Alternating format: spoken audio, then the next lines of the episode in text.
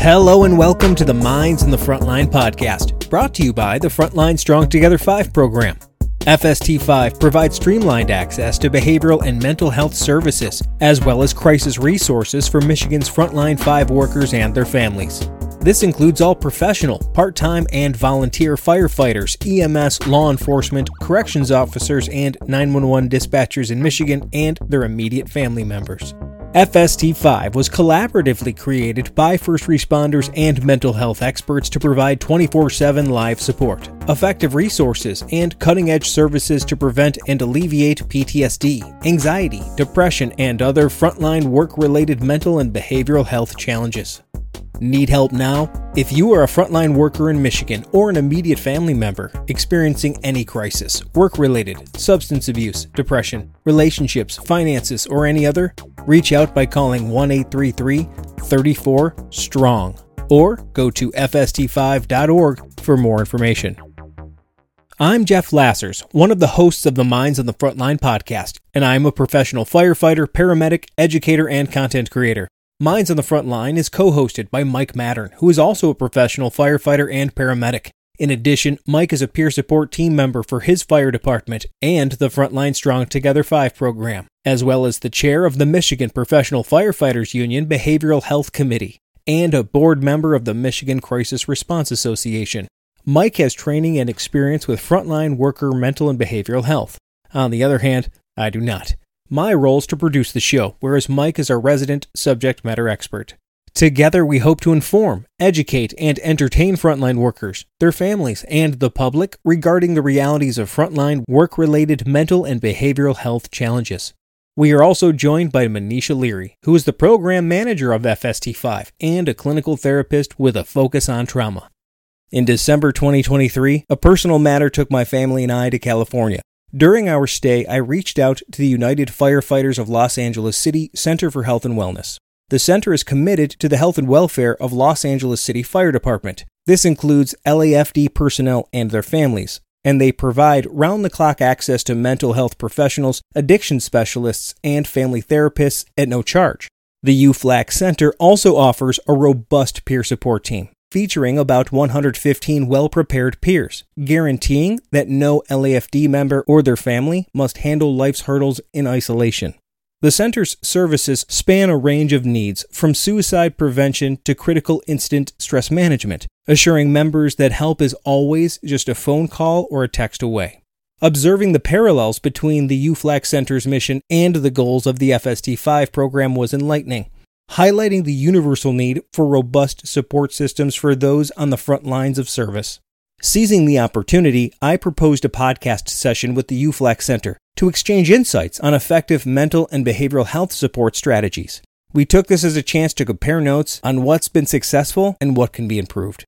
For an in depth discussion, we invited Dr. Melissa O'Keefe, a dedicated clinician at the UFLAC Center for Health and Wellness. Dr. O'Keefe shares the center's mission, and we delve into the effectiveness of various support services offered. We also tackle the critical question of what barriers hinder frontline workers from seeking mental and behavioral health support, and we explore potential solutions.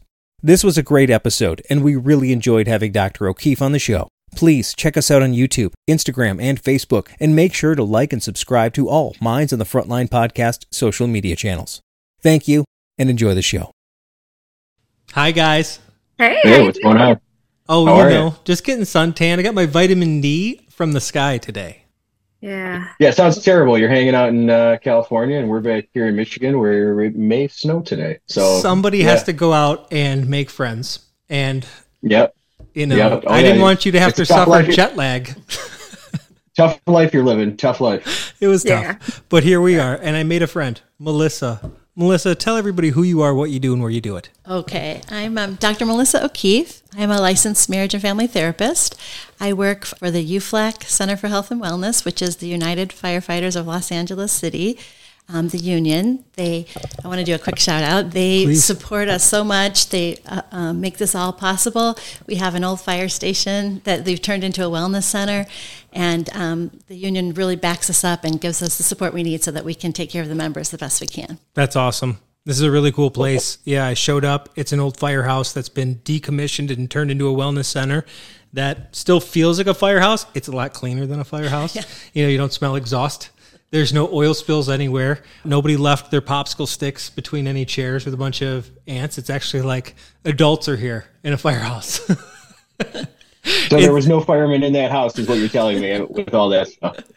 there, there's certainly no probies picking up around here. That's just nice all the time. Let me guess. There's probably toilet paper on the roll too. yes, definitely. Weird. You know, crazy, crazy thought to imagine that's actually a problem where we work. So, yeah. Melissa, uh, talk more about what this place is and its mission. What do you do and how do you do it? Okay, we are um, marriage and family therapists and we work to provide free, confidential, accessible, supportive, and um, very timely uh, mental health services to our members. Members, I mean uh, firefighters in the union. Fantastic. So you guys provide that to it's thousands of members here. Yeah, and their families. We also include the family. Okay, wonderful. And that's really why we're here is to kind of compare the fact that you have been offering similar services to what FST5 is doing where we're, you know we're a little bit expanded, a little bit different, but what we're saying is a giant pile of frontline workers and they're going to need mental and behavioral health services. You're doing that for thousands of people although we have a bigger population that we're aiming at, I think there's some real wisdom we can pull from you. And that's really why we're here for today is to take this information back home and learn something.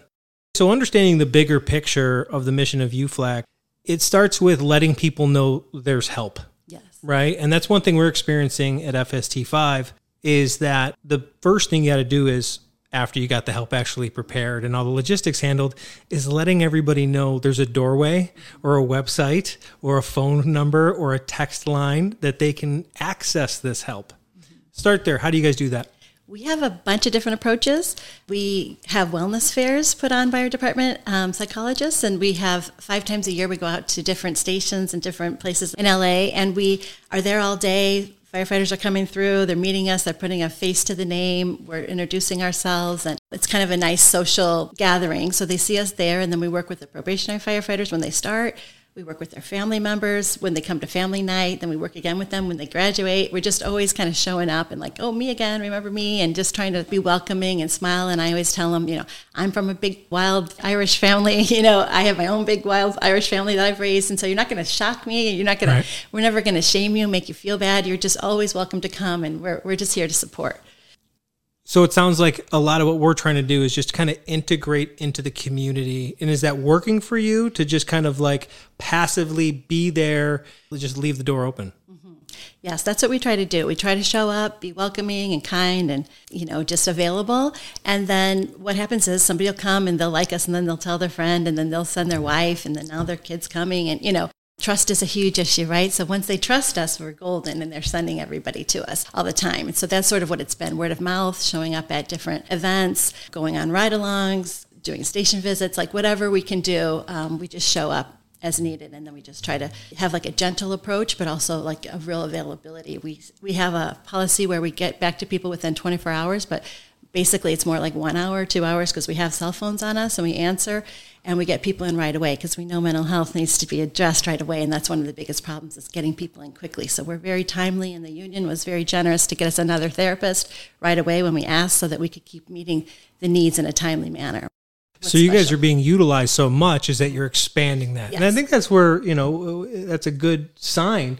It's not that you have more sick people. Mm-hmm. It's that you have more people utilizing a system right, that's built right. for them. Because we all know, like, it's like healthcare. How many people just don't go in for ah, I don't know, that spot on my back, I don't, mm-hmm. whatever. It's just a spot on my back, mm-hmm. right? Exactly. Yes. They don't go get the help. Yeah. Mike, how many times have we said, if a firefighter or cop buddy of yours says, hey, call this person, they'll handle that, fill in the blank, whether you're buying a car, going to a restaurant, right? Absolutely. I think that's the, uh, you get almost like the stamp of approval. You know, you get the, hey, call this person. Oh, I got this problem. Oh, here's a number. Call this guy. He's good. He'll take care of you. Tell him I called that's kind of the same concept that you're talking about. Uh, in relation to that, you know, does uh, Los Angeles City have peer support, and how do they integrate within your system as well? Oh, that's a great question. We have a wonderful peer support team. We just trained a whole new batch in the spring, and they are magnificent. They're motivated. They're really friendly with the idea of mental health. The stigma isn't there as much with the you know the younger group coming in, and they're also helping to integrate mental health. They have their own podcasts. They're really active. They come in and do trainings for us from what from their perspective, so that we can get more culturally competent all the time. And so we're always open to that. We're open to learning. We feel like we might study everything, and we even have a, a therapist on hand that her dad is a retired captain, but um, what's the most important thing is we understand the culture from that perspective, but we're always open to learning. So that cultural humility piece, right? That's the part that we're always just like, yes, and tell me more. I'm curious. And when we have the good rapport, then they are more than happy to tell us, you know, oh no, you got it wrong. It's not this, it's that. Oh yeah, right. Okay. You know, so it's more like that. We don't try to know everything, but what we do, we do our homework. We try to be, you know, really competent, but at the same time, we're also like, willing to learn and humble enough to know that we aren't first responders. We don't know everything. You know, we're really just here to support. With that being said, you know, taking that type of approach, which I think that's the best approach that you can take when it comes to being a clinician working with first responders, with with that approach and the addition of peer support and those types of things, have you kind of seen a shift in the culture of the department where before it was a few people would talk about mental health and then it was, you know, everybody else was kind of, you know, sitting with their arms folded and they, ah, we don't need that stuff. Have you seen a shift in the culture of the department to where now the majority is more pro mental health versus before? Absolutely. We have our firefighters leading the way and then and supporting us and shouting us out on their podcasts and you know things like that and we're going on their podcasts and talking so people can get to know who we are and what we're about. And then our captains and our chiefs are calling us all the time. You know, I've got this guy, you know, take care of him. And we're like, we get on it right away. You know, so everybody works together. We've got dispatch, we've got everybody that's got our cell phone numbers and people call us and we respond right away. I think that's really the key to our program is that the quick response. Dr. O'Keefe, can you describe, uh, both of us being clinicians, we know that kind of the work that we do in general is very different seeing a first responder than kind of like traditional, you know, um, depression or anxiety or, or, trauma patients. So, can you describe how your clinicians in in the center take that approach of making sure that they're ready and able to understand the first responder world? Yes, you know. Um, I think one of the biggest things is our, our own firefighters come on and, and give trainings from their perspective and help us with that. And then also, um, we understand the importance of like listening. We don't jump in right away. We sit back, we listen, we conceptualize. You know, we're always kind of learning and we don't get a set opinion right away. We kind of allow for the process. And one of the things that we find is there's a lot of perfectionism, like there's no room for error and everything has to be done right away, right now, on time. And we just say we model self compassion, we model patience, we model human beings struggle and it's okay to struggle. Those kind of things that really seem to resonate with the members because they sigh a little bit of a relief, like, really? I don't have to know it all right now. I don't have to fix it all right now. It's like, nope, you just have to show up each week and then we'll work it out together. You know, everybody's different, but most people really respond to that soft approach of like, it's okay. You, you don't have to get it perfectly right the first time. There's tons of room for error in life. And relationships are about that, right? We have to figure it out. We have to make mistakes and we have to offer grace and forgiveness and things like that and just learn to go along in life as it goes. And it's not that you're not going to make a mistake, it's just how are you going to recover? How are you going to repair that rupture in your relationship? How are you going to rebuild that relationship with your child who, you know, sees you stressed out and doesn't understand? And so we're all about strengthening families and taking people where they are and accepting them where they are and not, you know, trying to change them, but trying to support them and help them to grow at their own pace and in their own understanding and readiness. With that being said, what are some of the treatments and, and, things that are available to the families and the first responders that you guys are offering? I know depending on where you go, there's a host of different treatments that are available or gold standard changes from one area to another. What are some of the things that you guys are offering to your members and their families at the Wellness Center? First and foremost, we're very humanistic and person centered in our approach, which means we see the member as a person first and as a family member, and as a dad, as a husband, you know, as a wife as a spouse. So we just try to meet them where they are. So that's the first theory that we really all, most of us really use. And then from there, we have a bunch of different trauma modalities. We have EMDR or trauma focused CBT. We're very trauma informed. We all specialize in trauma. So we understand the trauma on the job, but we also understand how that trauma on the job affects the family and the different relationships. And so we're very aware of that. We have a very family centered approach, or like we call it family systems, right? It's like where we look at the whole family and the family works as a system. If one part of the system is off, the whole family suffers, right? Right? So we're trying to figure out who's not doing well in the family and how can we support them so that the whole family will function better. And we want to see that. And that's why we treat the whole family here. And we and that's how I got started. I was a therapist in private practice, and they would send me, um, say they were seeing a member, and then his wife needed therapy, or they needed couples therapy, or something, and they had an overflow. They would call me, and then when there was an opening, they said, "Okay, come in and interview because we'd like to see if you'd be a good fit for the position." And so that's sort of how I got involved with first responders, and I love the population. There isn't a member that I don't just like really have a good heart to heart with every day, and I just appreciate being part of the culture. And the funny story is, you know, we'll have these big trainings, and I I'll get there and I'll be frazzled from driving downtown LA and there'll be nowhere to park. And then I'll see a peer supporter in his truck and he's like, Melissa, you know, here, pull in right there. And he's directing traffic. They're backing me out. And I'm like, right, I could get used to this kind of like behavior. Like, that means like you're in the family. Yeah, you get taken I feel like a queen. I'm like, this you've is, been accepted. Yeah. yes, you've been accepted. That's what I said. I said, I feel like they treat me so well. They're like, well, maybe you need to raise your standards. you know, if you know if you don't are not used to being treated that way. I'm like, I'll take it. You know, whatever it is. So it's really great they're so kind to me and I just take them in, you know, we just have heart to hearts. And I think that's what we provide a lot of heart, the humanistic part. Mike and I talk about this a lot. The firehouse to me, and I'm sure it's true with EMS, law enforcement, corrections, dispatchers, being around your crew sometimes is easier than dealing with the real life at home. Mm, yeah. It's a safe place sometimes because mm-hmm. it's very predictable and I can hide my anger, sadness, depression behind calls or behind jokes at the firehouse. Some of the funniest people I've ever met in a firehouse were some of the saddest clowns behind the scenes, right? Unfortunately. Mm-hmm. So, do you find that whole person approach is really encompassing all of that? Like, of course, you're seeing things in the field, but at the same time, your kid might have something. Your marriage might be falling apart.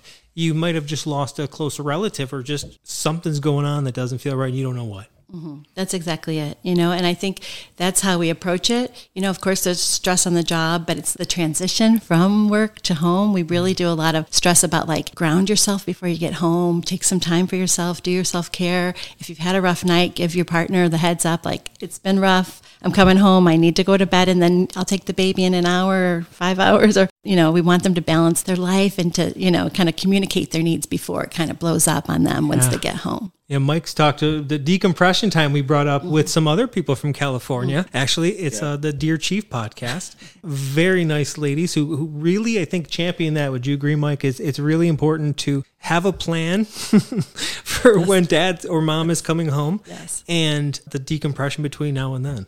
Yeah, that reentry time, I think, is something that, that really, I would say up until past couple years, really wasn't stressed. Jeff, you know that we would talk about when we got to the firehouse where yeah, I, I, was up for 24 hours. I got home and it was, you know, oh, here's the baby. And, and you're like, I haven't even switched off of yeah. work mode yet. Yeah, I think it's something that I'm, I'm, glad it's being talked about. It's part of your program as well, because that reentry time, let's face it, those 20, 30 minutes at the beginning of your day will change the rest of your day. You either start off on a bad note and then it just goes downhill from there, or you have that reentry time, everything's good, and I can now deal with the next whatever it might be 12, 24 hours, whatever your shift is. But yeah, I'm glad that's part of the the whole approach that you're talking about is the family portion of it as well. Because sometimes that's more stressful than what you're dealing with at work.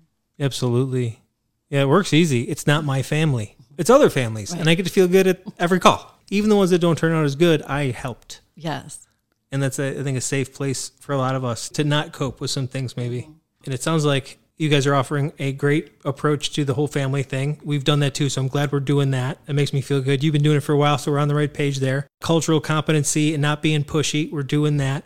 How do you handle confidentiality? That's a big one. That's huge. There's nothing, you know, more important because, you know, we really have to gain the trust of the member. And if we don't have the trust, we have nothing, you know. Mm. So we train our peer supporters that when they get called in, everything's confidential. We really, really stand by that. We tell our members when they come in, this is confidential. We don't report to the department. We're hired by the union. We're here to support you, things like that. And I think that's the other part of our program that's very effective is we're separate from the department. So we don't do fit for duty or the things that can kind of get in the way. That's a barrier for people to try to get help help, you know, but when they know that like we're on their side, we're in their union, we're here for them, they really like that a lot. And once you have trust, it's just like the peer supporter right. giving me the parking spot, right? It's like a sign of respect. Once they trust you, then they're going to teach you the lingo that maybe you messed up on or whatever, right? right? Isn't it funny that we didn't prep her on some things and she's saying exactly what we've been saying? And she's saying exactly. Yeah. Yeah. She's going right down the line and saying all the right things. The question, too, that I think we should highlight and talk about in the setting is what happens when you have members that know someone is struggling? and that person is unwilling to kind of like talk about it at this time or you know like how do you guys help either peer supporters or just members who are not a part of the peer support program feel comfortable or at least encourage them to come and talk because that's our biggest thing. Yeah, you're right, Manisha, because there's literally two kinds of people. There's a person that knows they don't feel right and they seek help. Yeah. And then there's the person who needs a buddy to take them to help. So how do you encapsulate those people? That's a really good question, too. We do it all kinds of different ways. You know, sort of also being in the community and seeing the friendly face is one way. And then it's like, oh, my captain noticed that I was struggling, and then the captain will call me, but I want to hand you this name of this member, or this is my buddy who noticed that uh, you know something was going on in my family and I wasn't acting the same, and so they all they'll call me, a friend will call me, somebody you know, and then I'll just reach out very gently. Hey, how's it going? I'm Melissa. You can call me. This is my cell phone. So somebody can drop a dime and gently. They're not yeah. snitching, right? Right. Because that's confidential mm-hmm, too. Because mm-hmm. that's probably a big one. It's a like, little tricky, right? right? So it's like they refer to us, and then I'll say to them, "What you tell me is confidential." So I'm not going to say like so and so just called me and reported this. I'm just going to say, oh, hi, I'm Melissa from UFLAC checking in. I heard you're going through a hard time. I don't say where I heard it or you just kind of leave an olive yeah. branch. I said, you know, I'm here to talk if you ever need anything. And more than likely, they just go right into it. Well, okay. this just happened. It's almost like they needed to be They asked. just need to hear that soft voice of like,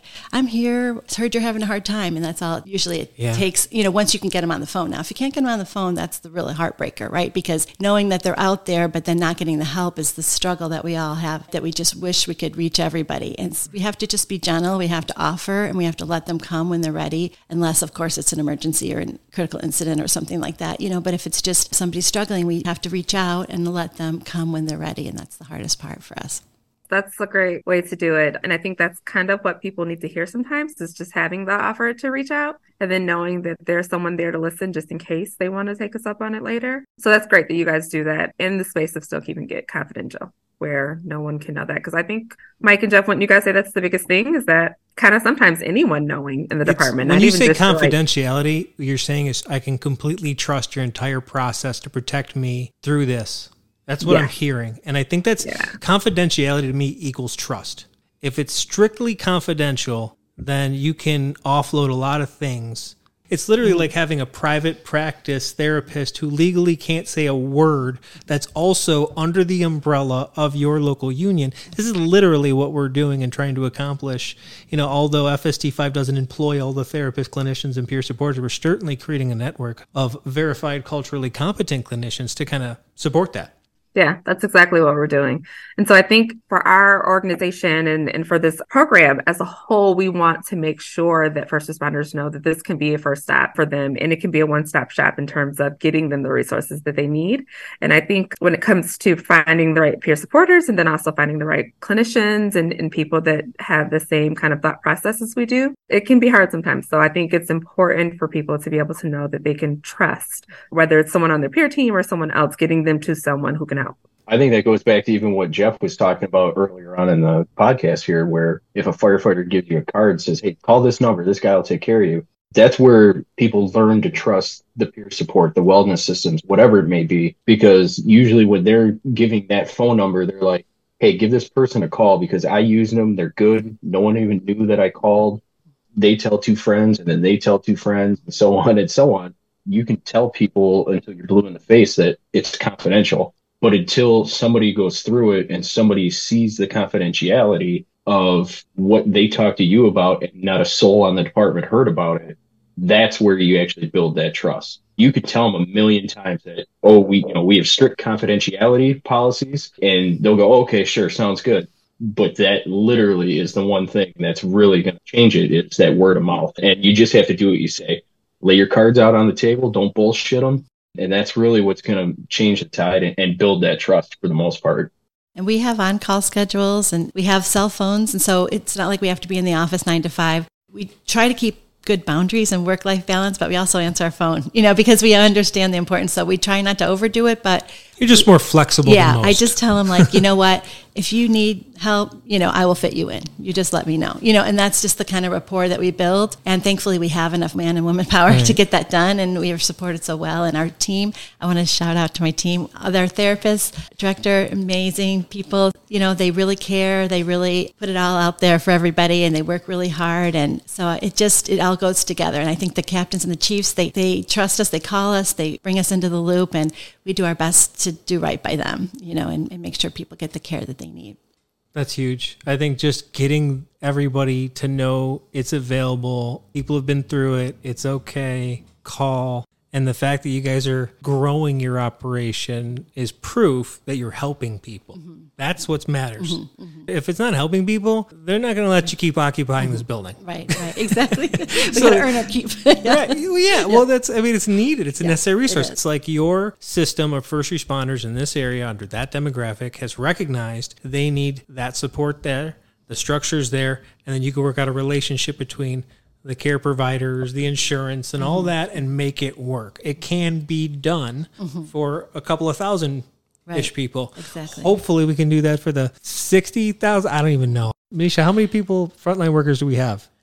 Oh, we don't have as many as we need in the state of Michigan because a lot of our departments are understaffed, but we are covering all 83 counties in the state. so close to like 75. Wow. It's got to be. It's got to be at least that, right? And you know, that. you know, the, yep. the, what's great about what you guys have here is that you have a big enough organization to kind of support that.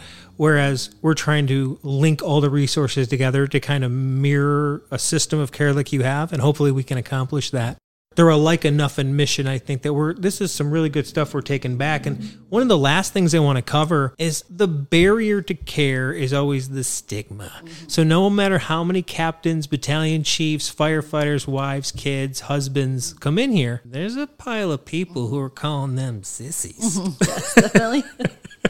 right? Yes. There's there's the people, yes. and if if you haven't looked at our YouTube comments, check them out. It'll definitely yeah. tell you there are people out there that tell you to suffer in silence, right? Yes. So, what is the stance on stigma here? How does that get addressed between the line personnel and you guys? Mm-hmm. We definitely honor that concept. We know the stigma is real. We know it's rough, you know, but we also know that these younger, not, not just younger, no, I'm not even going to take that back. They don't have to be younger. People have changed their idea about it. They really have evolved a lot. And I've seen it with my own eyes. And the firefighters have led the way. They make their little PowerPoints, they bring them in, they do their podcast. They're saying, like, we want to do what we can. We know this is a real thing. Stress is real, you know, trauma is real. The response that it has on person and on their family is very real. So they just validate it, you know, they just normalize it by putting it out there. And so it helps us really, they're the ones who kind of decrease the stigma. We don't really decrease it. We just try to be a nice, happy face when they come in, you know, and we try to promote, but really they're the ones destigmatizing it with their social media and, you know, all the podcasts and things like that. That's why these are so important. That's why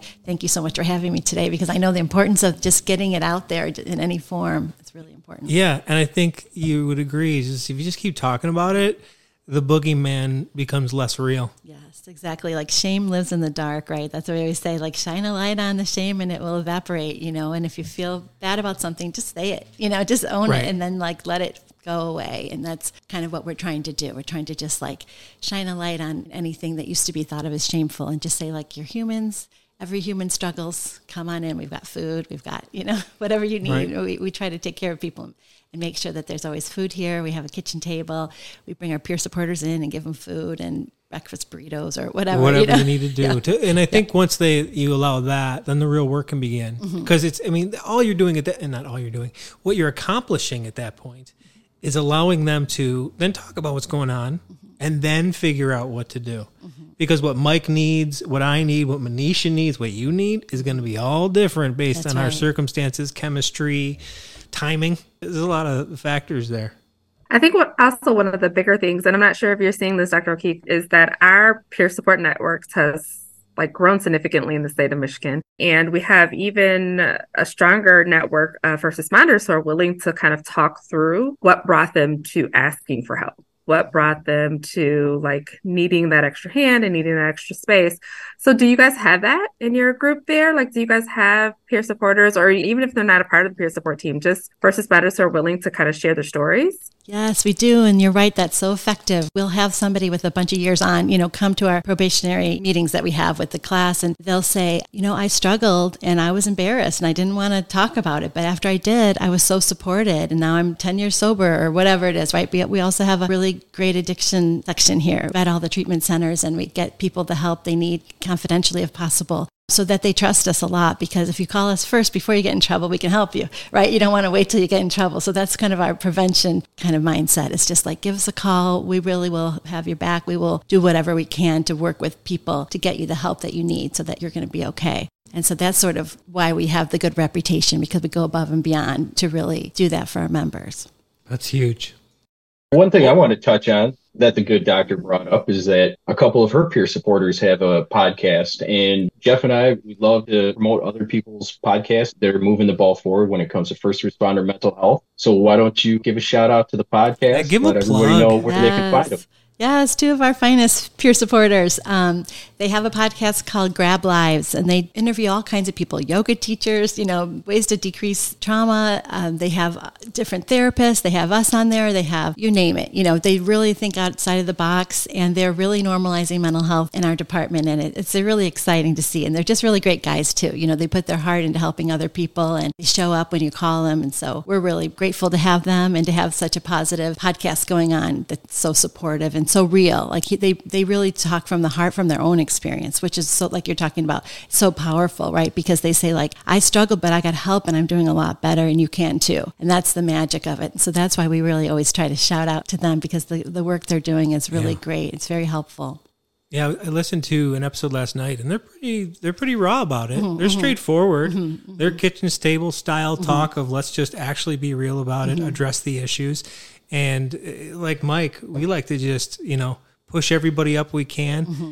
and, you know, check out Grab Lives. Very good stuff.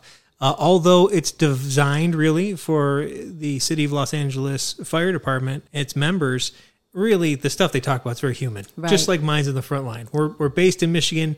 Our system's designed for our Michigan frontline workers, but the podcast itself is to just get the information out there and enjoy these conversations and then direct people to more resources like Grab Lives. Exactly. Yes. Well, it's been an absolute pleasure sitting down with you. Thank you. You too. Thank you so much for Thanks having for me. On. So nice to Thanks meet you. Thanks for coming on. Thank yes. you. I'm going you. to eat tacos for the third day in a row. yes, definitely. And I'm so excited. Thank you to Dr. O'Keefe and Manisha for joining us on the Minds on the Frontline podcast. We hope everyone enjoyed this episode. We have more great content coming out soon. Please check us out on YouTube, Instagram, Facebook, and make sure to like and subscribe to all Minds on the Frontline podcast social media channels. Thank you and have a great day.